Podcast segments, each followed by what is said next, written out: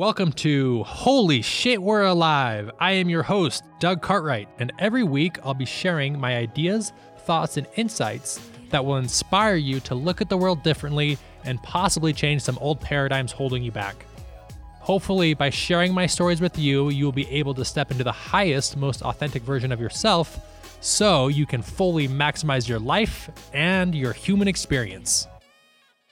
Welcome to another episode of Holy Shit, We're Alive. I'm your host, Doug Cartwright, and I'm with one of my favorite people, a longtime friend, Mr. Jimmy Rex. Jimmy, thank you for coming, being on the show. Dude, holy shit, I made it on the podcast. Holy shit, you made it. um, Jimmy's been a longtime friend of mine. So, Jimmy, um, I pulled this quote from your website before you came over because I feel like it totally embodies the holy shit, we're alive. And so on your main page on MrJimmyRex.com, it says, Welcome. The purpose of my life is to share my tremendous love with all of God's children by bringing happiness to others through my playful soul and by being an example of living an extraordinary life. Yeah. Yeah. And so that's holy shit, we're alive. That's my life purpose. I, uh, I actually repeat that to myself every morning. Yeah. So I've got that ingrained in my soul.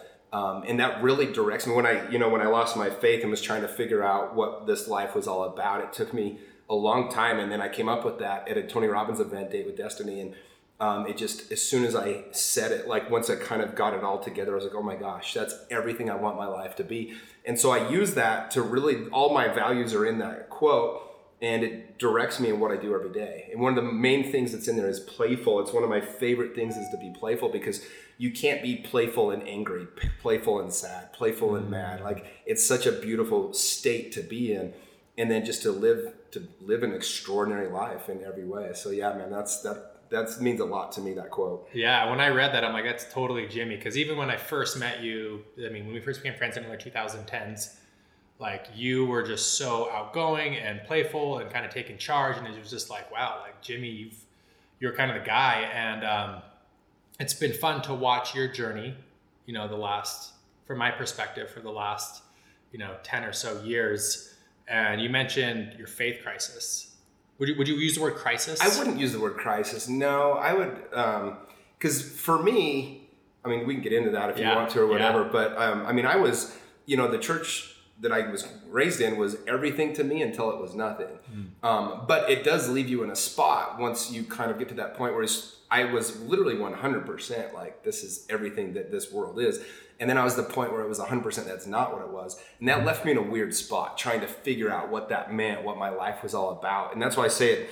Thankfully, though, I kind of say like I don't like the word use the word crisis because Yeah. as hard as that was, I had every advantage somebody can have going through that. I was single. I'd never made any huge life decisions based on my faith that would forever be there with me, right? Yeah. Like I wasn't married. I, my friends that seemed to lo- leave the church and and get bitter, a lot of them married somebody they wouldn't have, or they chose a profession they wouldn't have, or they made life decisions they wouldn't have, or now they're stuck in a situation. And that wasn't me. I had, you know, a family that supports me no matter what. I had a ton of friends that were in similar situations and I had the financial means to actually take a lot of time, uh, like step aside and figure out my life. Like I actually spent like from the moment I went from, I remember the first time I kind of questioned something. I said, When was that? was it Uh, something specific? um, well, I got when I was 31. When I turned 31, I got kicked out of a singles ward, and I, I was at Arizona State. Was that school. just because you were too old, or cause Yeah, because it was too old. And so the rule was if you're over 31, you can't be in the ward. And I remember they kicked me out and they were kind of mean about it, to be honest. And I, I just said to the bishop, I, I exactly said to him, I said, look, I'm not going anywhere. My testimony is strong enough. But if you talk to my friends this way, like they're never going to come back to church. So maybe Yeah. just don't be a dick about it. what did they say? Um, he literally was like, "Well, if you trust God, you'll trust this is the right decision." Like they were just really just mean about it, and I was like, "Look, I'm only down here for four more months. I was going to school at Arizona State, and by the way, you're on that campus. There's a lot of side boob. There's a lot Yeah, of midriff going on. Like I was doing everything you can do to keep myself like straight and narrow, and I was doing a good job. And uh, when they told me that, like, well, you can't come to this ward anymore. We didn't know you were 31. I just said, I said, look, I, God doesn't care what church I go to, what time I go. He just cares that I'm going. And honestly, you, the church is just wrong on this. And uh, he's like, well, you know, this comes from the top, and this is what they want you to do. And I just, I, I literally said to myself, I'm like, how can the church be so confused on what God truly wants from His children? Like, this isn't, that's not the God I believe in. He doesn't care if I go to that ward. I get like you got to have parameters and everything, but I said to him, I said, this is the only church in the world that tells you where and what time you need to go. Everywhere else, they just glad you're there. Yeah. And anyway, I said the church will prove in time that this is not accurate, that this isn't the right way to do it, which it has. Um, and anyway, and so like you know, it was that kind of opened a door for me of like, why doesn't God understand me better? And then I was like, wait, God does understand me. And I've like, I'd always kind of been true to myself, but I was like, why doesn't the church understand us better? I was like, well, I need to be open to the idea that it's not the only path to reaching God. Was that scary for you? Because I remember That the, was fir- the first time I as- thought yeah, that. yeah, was that like, was- wait, whoa. Yeah, that was as far as I could get myself to think was I need to be open to the idea. And what I said is I said, you know what, if I'm gonna be in this church and really live my whole life for it, which I was at that point. When I was 31 years old, I was still a virgin. I'd never touched alcohol my whole life. Like I had really done the thing. I did my mission. And by the way, I was happy. Like it wasn't like I was this miserable member of the church. Like I, I really enjoyed my life. I was I was in a good place. Um, and you know, and I give a lot of credit to the church for helping with that because in my 20s, when a lot of people partied, and I tell anybody this: if you work your ass off in your 20s, the rest of your life you're going to be working from an advan- advantageous point because you get all these, you get a leg up on everything. You have investments before everybody else. You have uh, influence. You have relationships. So I'm very grateful. Like when I speak about you know being successful, I talk about. I say, go find a picture of me in a club or a bar in my 20s, and I'll pay you a thousand bucks. They don't exist.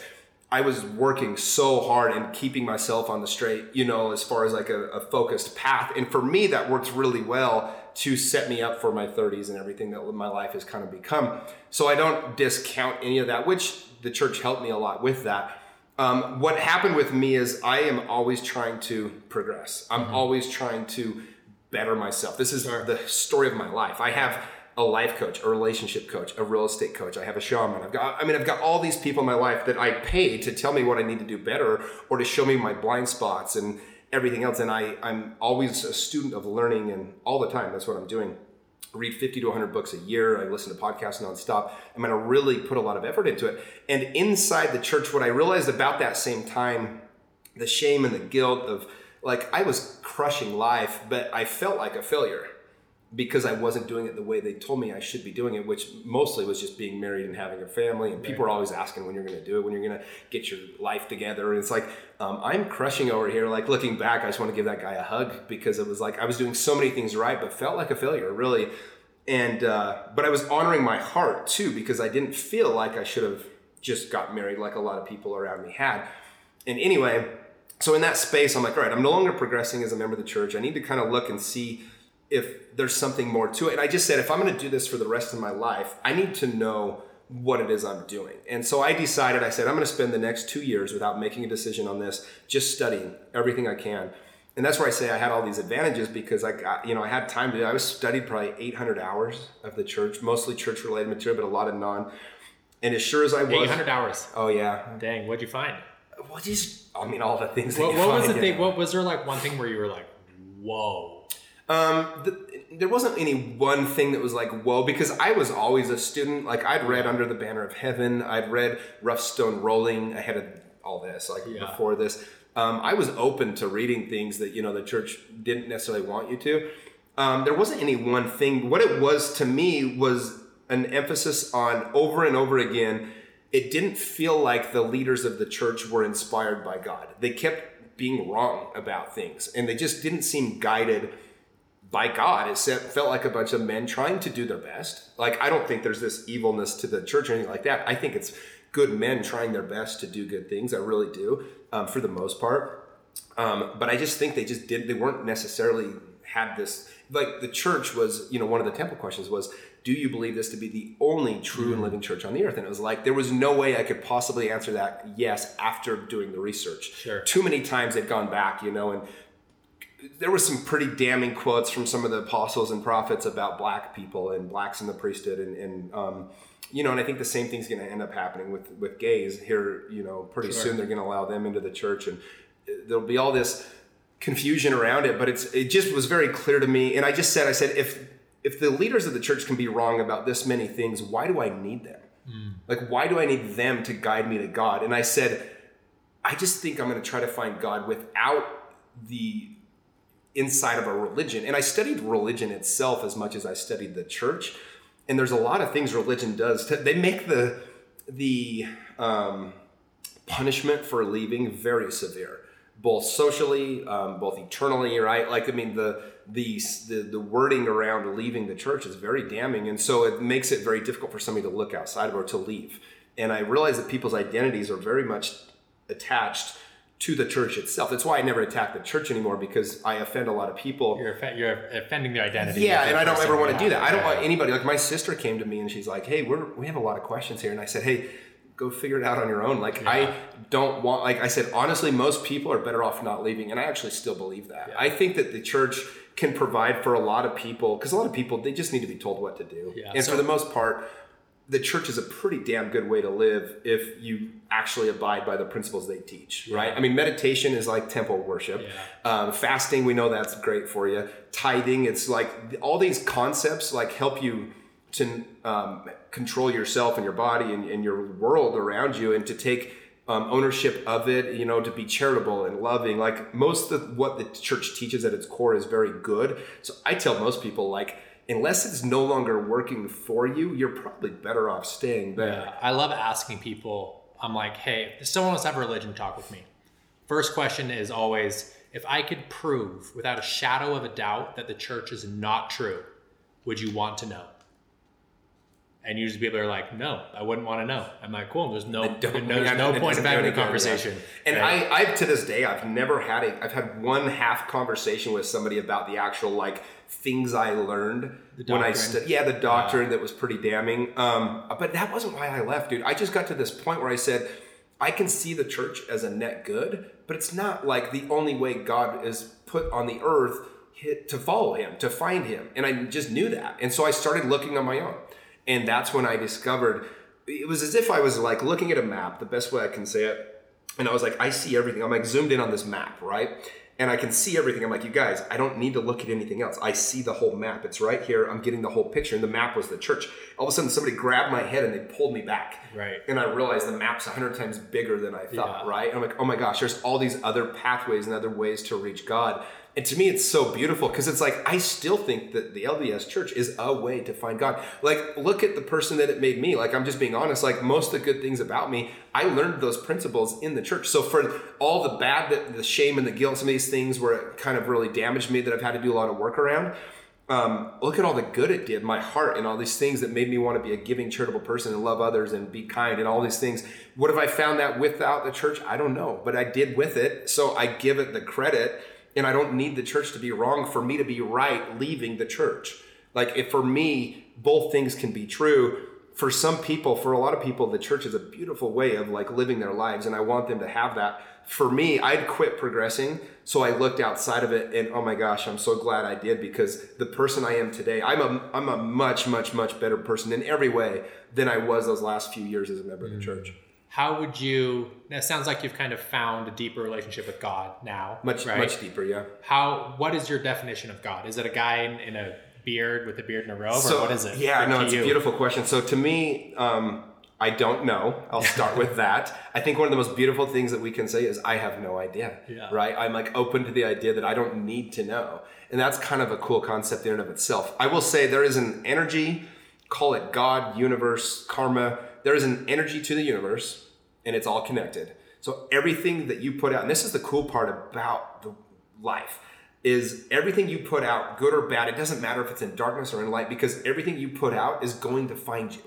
Because it's all connected. So when you litter on the ground but nobody sees, I'm sorry, but that's like a negative in your little book to the karma of the world or the energy of everything, right? If I'm rude to somebody or I put a negative energy out, that's going to come back and find me. And we actually have the ability, this is one thing I believe is we have the ability, just one person, to up the frequency of the entire earth mm-hmm. if we live a certain way. So, like, I do a lot of things trying to start movements or trying to cause huge effect because if I can vibrate that out, if I can change the frequency of hundreds or thousands of people, like, what a beautiful thing. Like, look how much Tony Robbins or Gary Vaynerchuk, even, or some of these guys have upped the frequency of the entire earth with what they've done, right? Some of these amazing people or look at how much damage um, somebody can do when they lower the frequency. Like one of the things that I had a tough time because I, you know, I politically I'm a libertarian, but I lean right on a lot of issues because I do think when we take personal responsibility, our lives are going to be better. And I think that there's a lot of speech on the left where they try to make you feel like a victim and feel like you need the help of the government and others to live a great life. So I've always leaned more of like government stay out of my way. Like, you know, the libertarian joke is I think that my lesbian neighbor should be able to protect their plant weeds with guns. Like that's a perfect way to describe how I feel about the government. Like stay out of our business and let us do our thing. That being said, um, you know, like so Trump, for example, and this was a huge issue I had with him was he lowered frequency of the universe, like by being negative and by putting these bad things out there. And I liked a lot of what he did. I truly liked a lot of his principles. I thought he was on the right path with a lot of that. But he lowered so much the frequency of the earth by being a jerk or by being rude or being a bully that ultimately everybody started being bullies. And then both sides started being bullies. And it's like, look, I just wanted that to stop and wanted that to end. And so for me, one person has that power to truly change the entire frequency of the earth and that's what i think is god or universe or um, i don't think it's a man but i think it's a intelligence that gets yeah, I, I always everything. tell people i always tell people there's i believe first off for me to comprehend god there's no way like my human brain has capacity specific capacity to understand the true nature of creation is beyond our human brain and so i would say that i believe in like i said I don't know if it's a guy. I don't think I don't think it's gender. I think it's okay to call it a Yeah, guy sure. just for the sake of For the like sake of conversation. But I don't think it's a guy either per se. So I say I believe in a grand cosmic intelligence that's infinitely more wise than me that loves me beyond comprehension. Yeah, and what's been really cool has been able to feel that love, Yeah. right, of the God or whatever. I, I call it God, whatever. Yeah. To feel that love. So it's an all-knowing, all-loving God.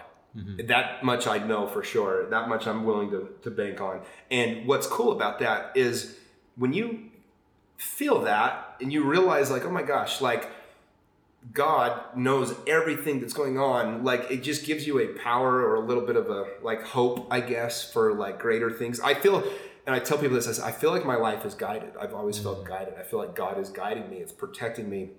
And I'll tell you one quick experience. I when I was in high school. Um, this is when I felt the love of God for the first time, where I knew, like, wow, this is something special or different. Um, I, in high school, my parents, um, I found out my senior year of high school, my dad just came clean one day, admitted that he'd been cheating on my mom for 20 years, on and off. And was- I mean, talk about getting your world shattered, Yeah, right? wow. And uh, go on my mission, come back, parents are separated, we're trying to figure it all out. They decide they're going to get a divorce.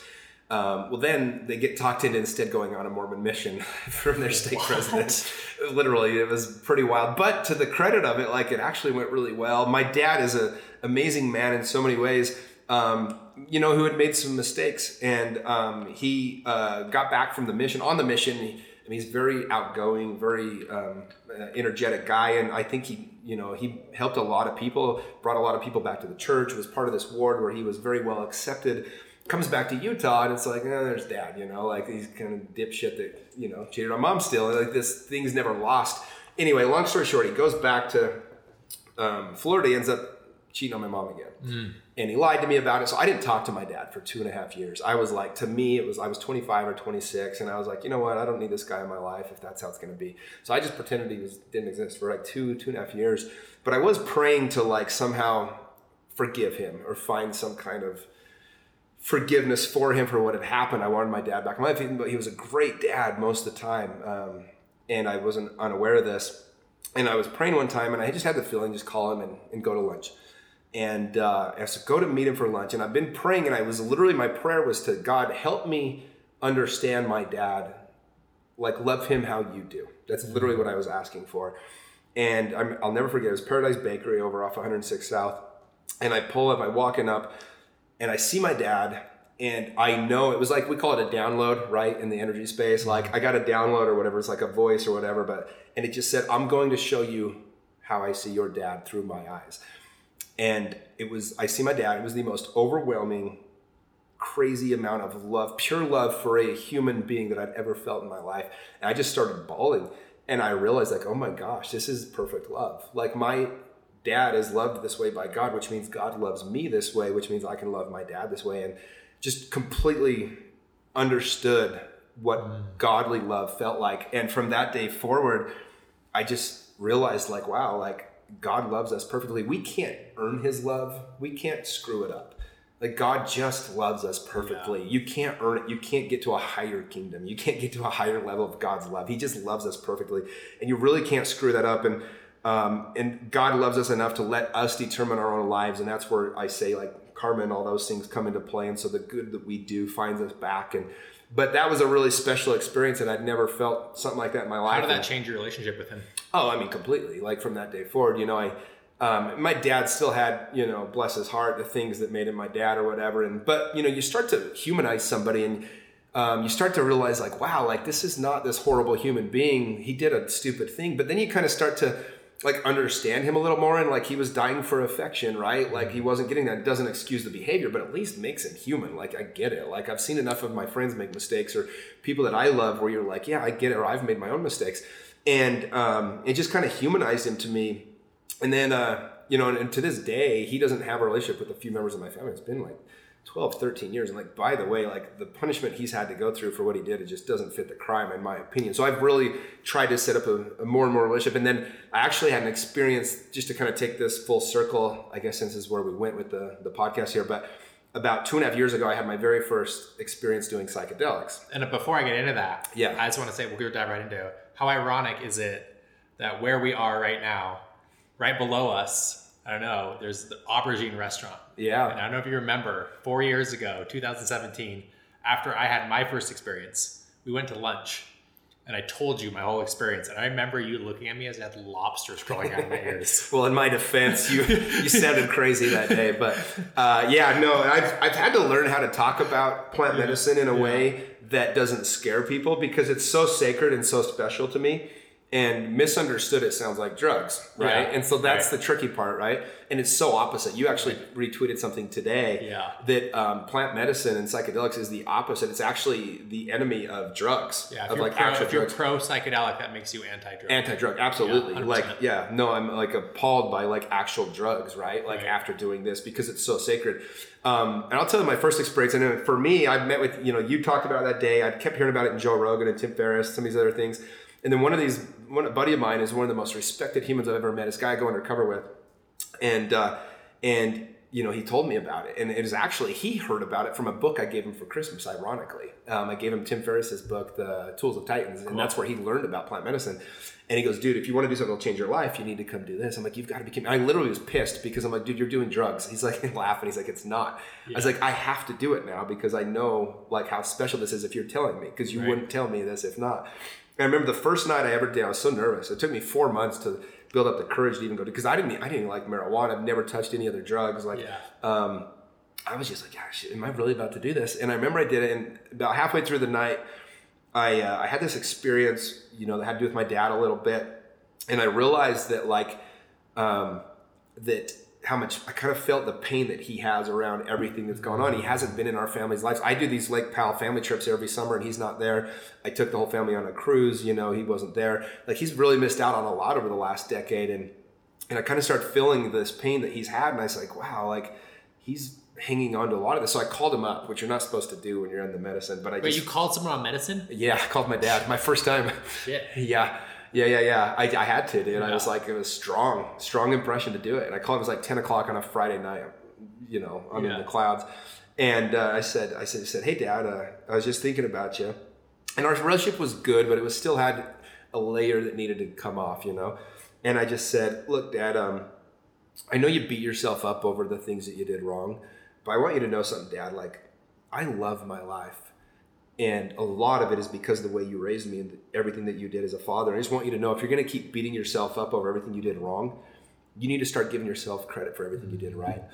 And uh, he just started bawling. He's just like, it's the best thing a father can hear, you know? And I just like, all right, well, I love you, Dad. Um, since that day, our relationship's been perfect. Like it's been amazing, and I can see my dad as, you know, he was a broken man, and but he's like he tries so hard, and like, gosh, I, I you know, I mean, I've ha- seen some of the darkest corners of the universe going undercover and doing some of these things, and um, man, I had it good growing up. That's all I can say now, looking back. Like he tried, you know, damn, that man was trying his best, and so it's really cool. It's gotten me to a really a beautiful space where I can look at everything objectively and just appreciate what he did as a father. Yeah, I love that. And would you accredit, you know, plant medicine to building a relationship with quote unquote God?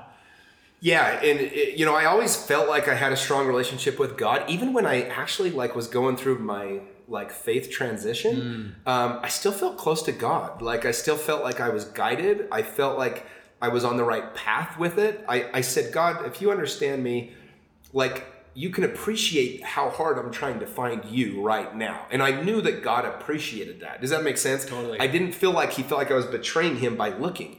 I was like, you would want me to search until I find what works. And so I always felt, even when it was like went against the faith that I was raised in, the religion side of it, I felt like God understood and like wanted me to find myself. Like he really was like encouraging me to do it. And so, um, so I never felt like, you know, I always felt like I was guided. That's the best way I can put it. And I, I still feel that. I feel like I've been guided. And so I feel like the relationship with God, I mean, once you start doing plant medicine, you start understanding like, wow, the energetic connection, the energetic piece, right? That of all this, it's like, like when somebody walks in the room that's a bad energy, you can feel You it without feel turning around. Yeah, What know. is that? That's the energy. That's God. That's the universe. That's all this. And uh, on plant medicine, you know, the stuff is magnetized by a hundred. And I've had so many experiences where people are lost or they didn't know where to turn, and through plant medicine, they find it. And it's like I literally have. I mean, call me the you know the facilitator guy or whatever, but I've probably introduced over hundred people to it now, and every single one of them has had this beautiful experience where it's helped their lives in one way or another you know, I got a buddy that from Colorado that was literally um, killing himself. I mean, he was suicidal, and I, I went out there to try to help him, and um, and he discovered plant medicine, and he is thriving right now. Like he's doing so well, and like he credits it to these things he learned going through, you know, through plant medicine and, and learning to love himself. And that's what same with me is that learning to love yourself, where you're not trying to be lovable, you're not trying to be enough. You realize you just are. Mm-hmm. You're able to live in such a different way, and and so for me, it's a very sacred thing, and that's why I don't mind talking about it. I have I had a brother get mad at me just in the last month because I'm openly speaking about doing psychedelics and plant medicine. He's like, "Well, it's illegal. It's a Schedule One drug," and I'm Yeah. like, "I get all that, but if you study why the government did all that, you're Yeah. going to look at it differently." And but I don't care because I know my truth. I know what it is. I know how sacred it is. It's so special to me. It's helped me with my relationship with my mom, with my dad, with you know any all these other people in my life, and and so for me and with myself, honestly, I learned to love myself as much as anybody. And so for me, um, I'm willing to talk openly about it and share my experiences. But yeah, I mean, you can't do it and not feel closer to God. I would probably Right. say. yeah whatever whatever that word is to you yeah and i would say similar like i i don't feel like i had a relationship with god before i got into this the space and you know after just my my first experience ever i was like holy shit i remember like when i first broke through and had this overwhelming love of god was actually funny my first phrase was like holy shit the hippies were right you know the hippies were right they were right and uh, yeah and i relate a lot to do and just all of my relationships family friends siblings—they're so much deeper and more enriching uh, due to the help of, of plant medicine. Well, and what it's done for me is I no longer care what people are doing. I just care how they're doing. That's been the difference for me from Mm. Yeah. religion to plant medicine. Um, and that's made a huge difference, obviously. yeah, yeah. Have you had, um, you know, because my my relationship with plant medicine changed after I had like the psychotic trip from hell, breaking point. Never thought I was coming back. Have you have you dabbled in the in that space yet? I've never had a journey or an experience where I went to a really dark place. I've Yeah. never, I've had, um, I've never even had like a tough journey, if I'm being honest. Like Wow. I've had experiences where I'm like, oh, like I had, I did, went to Costa Rica and did some ayahuasca.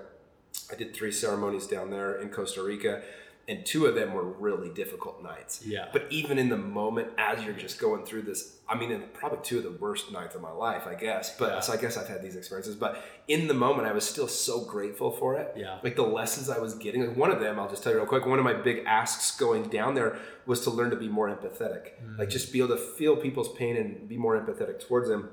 And I'm down there and I'm in this ceremony. And I mean, you basically drink this. They call it a tea, but it's really like if you were to mix tar with chewed tobacco and syrup. That's pretty much what is sitting in your gut. And I remember I just felt awful, and I was just like I couldn't even move. I was just think of the worst flu fever you've ever had, and you're just curled up in a ball, just like when you're sitting over a toilet throwing up. That pain, like that's what I was going through for hours.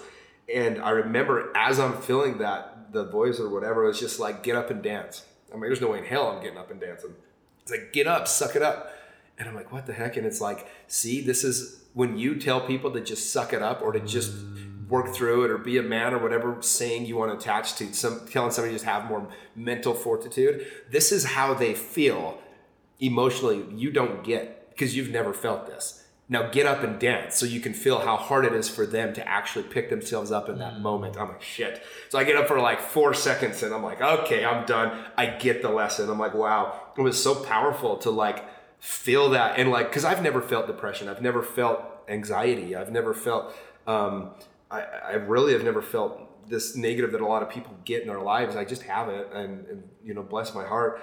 Um, but in that moment i understood them finally. Hmm. and i was like wow like of course they can't just suck it up. Of course they can't just Yeah. pick themselves back up you know? And it's like it really helped me to understand that i need to be more empathetic towards people that are going through real pain. Yeah, everyone I've, I've really communicated with that has done multiple journeys at one point or another has the empathy journey. Where you learn to not only be empathetic to those around you, but to yourself, hmm. right? And the way you learn that is usually a pretty difficult lesson. And so, you know, I always tell people like working with the plants, I mean, the bottom line is it just makes you a better human, well yeah it always i always say this it doesn't give you what you want it always gives you what you need right? and so be careful you know Yeah, what be careful you you wish for, for. Yeah, be careful what you wish but it's for. like every time we do it, you know, you leave and you're just like, oh my gosh, I'm so glad I just went through that. Or I learned that lesson or whatever. And it's just a really cool way to keep expanding. And um, and it's one of those things too. It's funny because it's like people are like, well, is it addictive? It's like not at No, all. you don't like wanna if do you know it. how Tripping hard it sucks. is. Yeah, like when you go through it, like you can have some beautiful nights, but a lot of it is just like lessons learned, and it's like it's hard to explain. But it's that's why it's not addicting. Like, Yeah. you know, you're not like craving these things yeah. ever. I always tell people I hate ayahuasca ceremonies. I've I hate them. Bro, it's been a year. I, I've been asked to go to several back and I haven't gone Like, yet. no, like, it is no. not. It is not addicting. No, my body literally like recoils when it thinks of the Yeah. experience. Like it's Yeah. like, oh shit, are we doing this? Like, yeah, I just did one two weekends ago, and just the whole time going up to, I'm like, I can't wait till this weekend's over. Like, I know I'm gonna get incredible breakthroughs and incredible ideas, which I did. yeah. But there's always just that relief, and I'm like, okay, I'm so glad I'm done with this. Dude, I had the, I had lunch with a buddy the other day, and I introduced him to the medicine about a year and a half ago. And I actually ran into ran into him in the airport, and he goes, "You know, you saved my life, right?" And I was like, "No," and I was just laughing. He goes, "No, I'm dead serious. Like that day you invited me to that journey." He goes, "Let's go to lunch next week. I want to tell you about it." And so he's telling me about it. And he was literally like, long story short, a lot of things were going on in his life that he wasn't shouldn't have been doing, and um, he was suicidal. He was about to literally off himself. He said, and and he said he went to that night just like as a hail mary, kind of hoping. And he said that through that experience, he was, long story short, able to con- reconnect with his wife, talk to her about what had been going on, and like actually, what was crazy is the wife already knew, and she had, he just wanted, like, she just needed, like, he needed to tell her, and like actually trust that she would like understand him. And he goes, I never understood what true love was until I told her and knew exactly. She already knew it all, but she just loved me. And then from there, he ended up doing an ayahuasca retreat, and he had the most beautiful breakthrough and.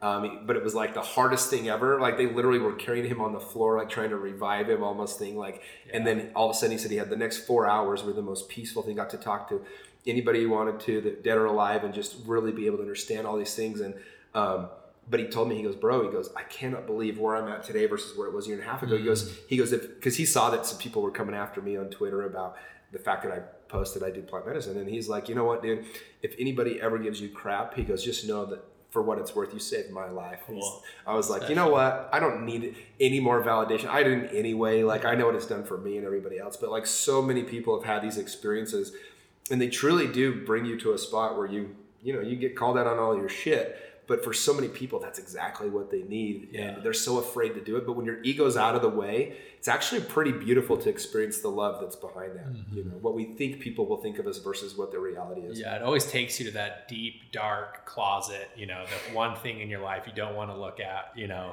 and then it brings it up and it forces you to deal with it. you Yeah. know? And it's really, I always tell people like two of the most difficult nights of my entire life, like ever, were on plant medicine. And, uh, but man, the other side. So Well, I I always always tell people tread lightly. Well, here's what I tell people. I say, look, whether you want to look at it or not, it's screwing you up the same. Yeah. So you might as well look at it. Yeah, That's the yeah. way I say it. Yeah, I'm at a point I don't ever want to push people into that space because it's like No, I don't listen. I don't know what's in your closet, and that's coming out, and I don't, I'm not. I won't take any responsibility on that. But for those listening, like if you do feel called to the work, I mean, it's beautiful, beautiful work. Yeah, and that's what I tell people is like, if that's why I talk about it because then all of a sudden people, if you feel called to it, you know, like you know some people you can contact or whatever, and if it's not, then don't worry about it. Yeah. Yeah, it's, not it's you. definitely it's definitely not for everyone.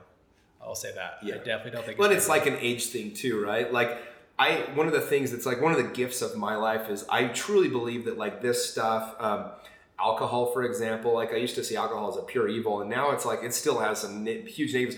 But if done the right way, like I didn't start drinking until my mid thirties. Like it's a very different experience than if I'd been drinking in my teen years, right? So it's like I would never want my nieces or nephews to start drinking. Like it would be Yeah. horribly damaging to them. And so it's like, how do you balance this? Like, I don't want them to ever feel shamed or guilty if they do, but at the same time, like I want them to understand that like this isn't something for you at that age. I really hope you understand that you should wait to do those things if you choose to do them later because it does stunt growth and it does stunt how you deal with emotions. That you can make horrible decisions that affect your life in a lot of ways, right? There's these things but like done the right way, like it also can be a very beautiful thing to have a drink with a buddy, and all of a sudden you're neither of you is front, and you're just able to actually have some deep conversation and get to a place where you couldn't otherwise. And so I don't know, it's like all these things are tools that can be so positive, but you do have to treat them the right way. yeah. and I would say it's it's not the thing; it's the relationship to the Sure. thing. I mean, look at an axe, right? It's a perfect example. You can use an axe to build a house, to chop down Mm-hmm. wood, build a fire and stay warm, save your life. You can use an axe to take someone's head off. Like Yeah.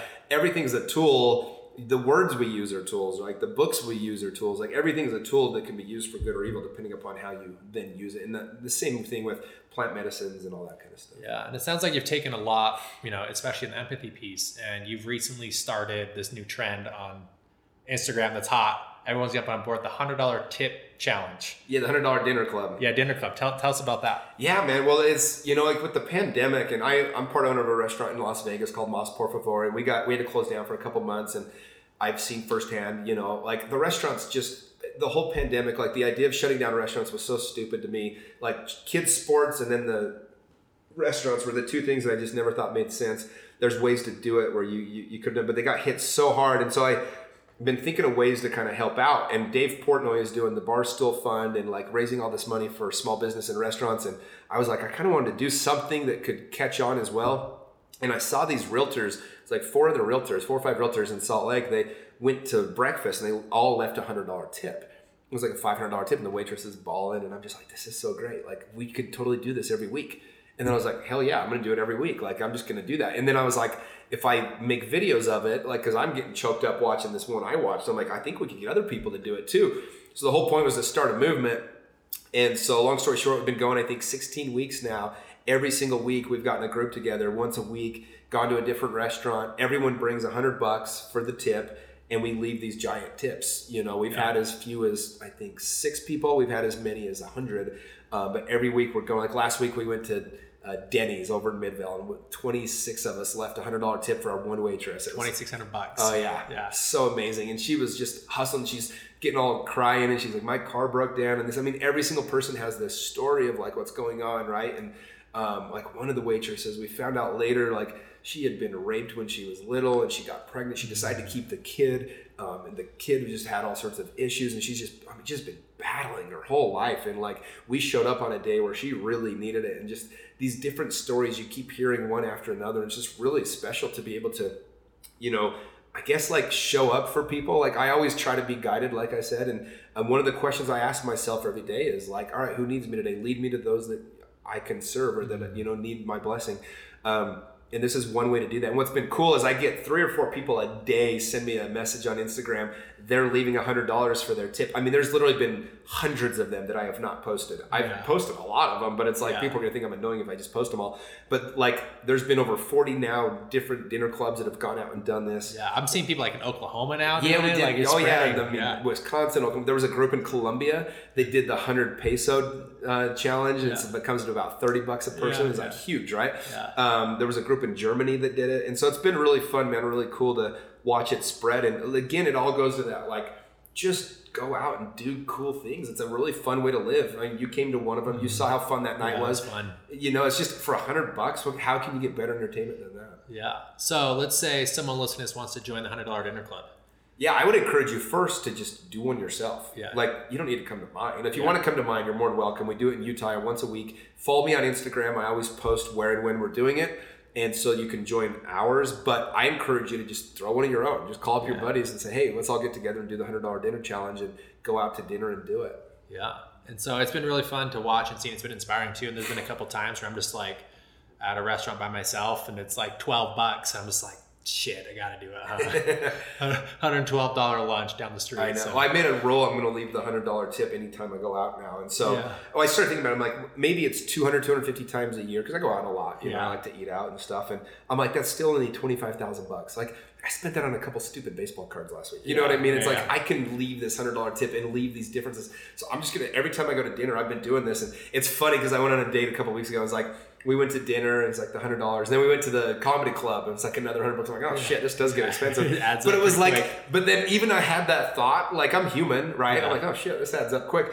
And then all of a sudden, the guy freaking runs out in the parking lot. He's like, bro, thank you. So you have no idea what this means. And it was like, of course, I was supposed Yeah. to do that, you know? And so all the stories that we don't hear, those are the ones that are probably the coolest. Yeah. Um, you know what's happening everywhere. And um, I think it's helped in general. Just so many people have seen it. In general, even if people aren't leaving $100, I think people are leaving a lot more in their Yeah. tip. So if you can't, if you can't leave $100, leave 100%. Totally. Right. Just whatever you can, Yeah, right? yeah. Anyway. So it's been fun, man. Yeah, it's really it's really inspiring. You know, you really embody this you know energy of like literally, holy shit, we're alive, mm. and it's really inspiring to see. And so, one thing I wanted to touch on before we wrap up, you know, last year was crazy. It was, I mean, with Black Lives Matter and the pandemic and the election, we were never more divided. I felt like, in my experience, of sure. my 32 years of life, Yeah. I've never experienced more division. Especially with social media where everyone has a platform everyone has a voice you can you know you can find the conversation to go dig into. And one thing i've respected about you is you know you mentioned you were libertarian leaning right i'd say more moderate leaning left. And um, i'm a, and i've mentioned this on the podcast before I, I don't like trump at all. And i totally agree with you i mean i'm the vibes guy. He totally lowered the vibration. But uh, one thing i've always respected about you is you would post your more leaning right comments on twitter and I would kind of come back with the more leaning left comment. And one thing I've always respected about you is that it never, I never felt like it was going to affect our friendship.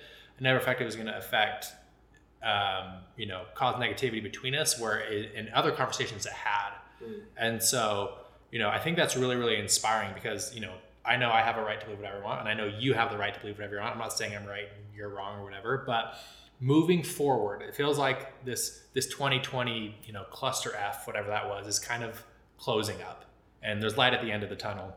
And so, what advice would you have for people who, or it seems like we're all going to be coming back together here soon? Um, what advice would you have for everyone to kind of like mend those bridges? Yeah, I mean, for me, it's always been I try to surround myself with people with off, opposite opinions. Like, you know, Colin Cowherd says this all the time. He says, try to get it right, not be right. Mm-hmm. Right. And so I've always like, I'm open to the idea that my mind should be changing all the time. Mm-hmm. Like, I'm over here like, hey, I have my ideas, I have my thoughts, but if you're not open to hearing different ideas and differing opinions, like you're pigeonholing yourself into this sphere and it's just a, it's a sad place to be you see people that get stuck in these where they can't hear any outside opinion it's like if you truly think all of your opinions are the right opinion like come on. Like mm. when people say to me like we used to think this way or used to do this i'm like yeah i know. And then i learned some new information. Like thank god i'm able to just admit that like I, I always say this i reserve the right to change my mind anytime i want. I'm seeking information. But brene brown says it really well you know anytime you lean into somebody and truly get to know them, you're probably going to be okay with their opinion because you'll at least understand where it comes from. Mm. Like it's my brother, the thing that bothered me the most when he was coming at me a month ago is he never once bothered to ask me about my journey. He's never mm-hmm. asked me about my journey with the church, with psychedelics and plant medicine, all these different things. He just uh, made some assumptions and came at me because he didn't want me talking about it in a public forum, right? And I was like, geez, man, like true love is understanding. Like you've never bothered to ask me my opinion. And so what I tell people is like lean into people. Try to mm-hmm. understand where they're coming from. If somebody has a strong opinion about something, maybe ask them about it. Where does that come from? Why do they have that opinion? You know, I've bit my tongue a few times when I almost said something and then you find out that girl was raped when she was 18 or that girl like whatever, like maybe she has some opinions that you don't agree with or he has some opinions you don't agree with on something. But then you find out like their story or their history, and you're like, oh my gosh, like good thing I didn't say anything. Yeah. Well, of course they think Yeah, of course. Yeah. Of course they How could you way. not think that way, right? Right. Like, and again, like some things come back to me, but I just say like, be very careful. I can't emphasize this enough, Doug. Be very careful of anybody trying to make you feel like a victim. That is like the key to life, I think. um, if somebody's telling you you're oppressed or like all these things, you're a victim, like they're probably right. You probably are oppressed. You probably are a victim, but it doesn't serve you. And so, like, truly take ownership of your own ability and power to overcome whatever comes your way. Like, we have that godlike attribute that we can overcome. We can create the lives that we want. And so, just be careful of anyone telling you less of that. And then also, I always say, as far as it comes to other people's opinions, like, you know, get to know somebody and then all of a sudden you don't care if they don't have the same opinion like how beautiful is that i hate that the algorithms on facebook and instagram and twitter push you to like-minded people together, yeah. i purposely go on youtube and i'll watch the young turks or i'll watch bill maher or i'll watch something left-leaning just so that it screws up my algorithm and keeps me feeding me the other side like i want to Yeah. get the information i i'll put cnn on just for a minute on my phone just so it screws up the algorithm like I don't want to just get libertarian leaning ideas. I don't want to just get right leaning ideas. Like I'm very open, you know, like I want to have deep conversations. Like I think one of the best things I ever read was the book Freakonomics. They have all these weird arguments. Like one of them's against realtors, you know, and I'm like, wait, I got another side on that. And then another, because that's what I do, obviously, right? Another one is a, uh, they talk about abortion and how that's what got rid of the gang problem of the United States. And I'm like, holy cow, my mind's getting blown right now. But these new ideas and new thoughts, like that's what we need. We need to inject ourselves with enough different ideas. And that's where people like Tim Ferriss and Joe Rogan, I think, do that really well. They try to bring on all sides and opinions. And that's what I've tried to do with my podcast.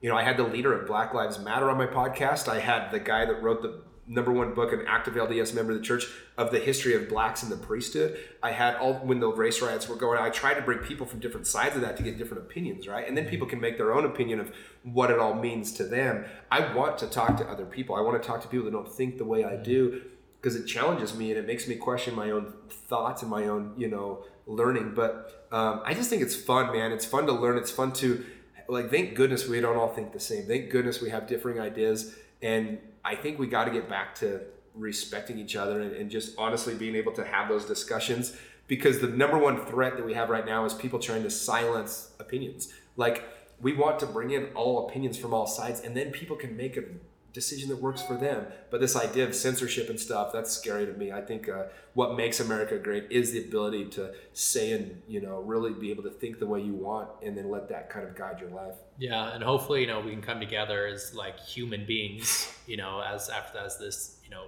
vaccine and pandemic wraps up, and we won't be so divided. So Yeah, yeah, it's something I'm really looking forward to. Yeah, I one thing I've tried to do the whole pandemic, like you know, I've been very anti the whole pandemic and the mask wearing, and, and because to me, it's much bigger than that. It's taking away our liberties, and I won't get into all that. But I've been from day one very anti lockdown, anti don't go see your friends. Um, and so one thing I've tried to do is get groups of people together this entire pandemic. I've been doing it. That's the hundred dollar dinner club has a little of that behind it.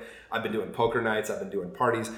I've been traveling and getting events put together, different things, because I believe that above all else, for mental health and all these other risk factors that granted the pandemic and the COVID has its like death rate and all that, but if you look at the deaths from suicide and all these other things, I was you know on a podcast last week, a guy that runs a a rehab center and he said they have a thousand percent rehabs because of the pandemic. Mm-hmm. It's like you can't forget all these people that are you know that are suffering and that are living in fear and how that's going to affect them for years and years and the deaths from all that and so for me i kind of took it as my opportunity or job or whatever it was my responsibility to get people together because I truly feel that people need to be in front of people. We need to have our mask down. We need to be smiling, looking each other in the eyes.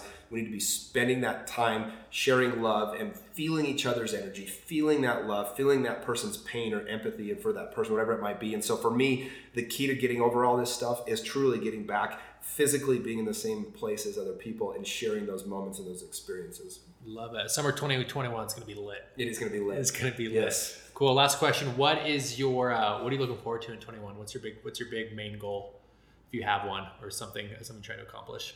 Um, so I have a bunch of like work goals and things like that. Um, you know, the thing that it's funny because I turned 40 um, You're turning 40? this year. Yeah, dude. I don't look at her. Over the hill, it, Jimmy. I know. So I turned 40 October 7th. And I made a list of stuff about five, six years ago of things I wanted to accomplish by my 40th birthday. Yeah. And one of them was to have a best selling book, which I did. Um, one of them was to help my assistant and my brother be financially free, and in a way they kind of are. Um, another one was to visit 100 countries, which pandemic really screwed me on that one. that But I'm still over 70, and yeah. we're still. We've been to a couple countries together. Yes, we have. Yes, and I'm still going for that. Um, uh, you know, I had all these. I one was to take my family on a dream vacation. I did that, and then one of them was to be eight percent body fat on my 40th birthday, the best shape I've ever been in my life. And I got to be honest, dude. As you get older, it is harder to stay in good shape. And so I've been on this journey. Just the last few weeks, I've really started pushing and um, bought my Peloton, and dude, it is so much easier to run with that thing. God bless them.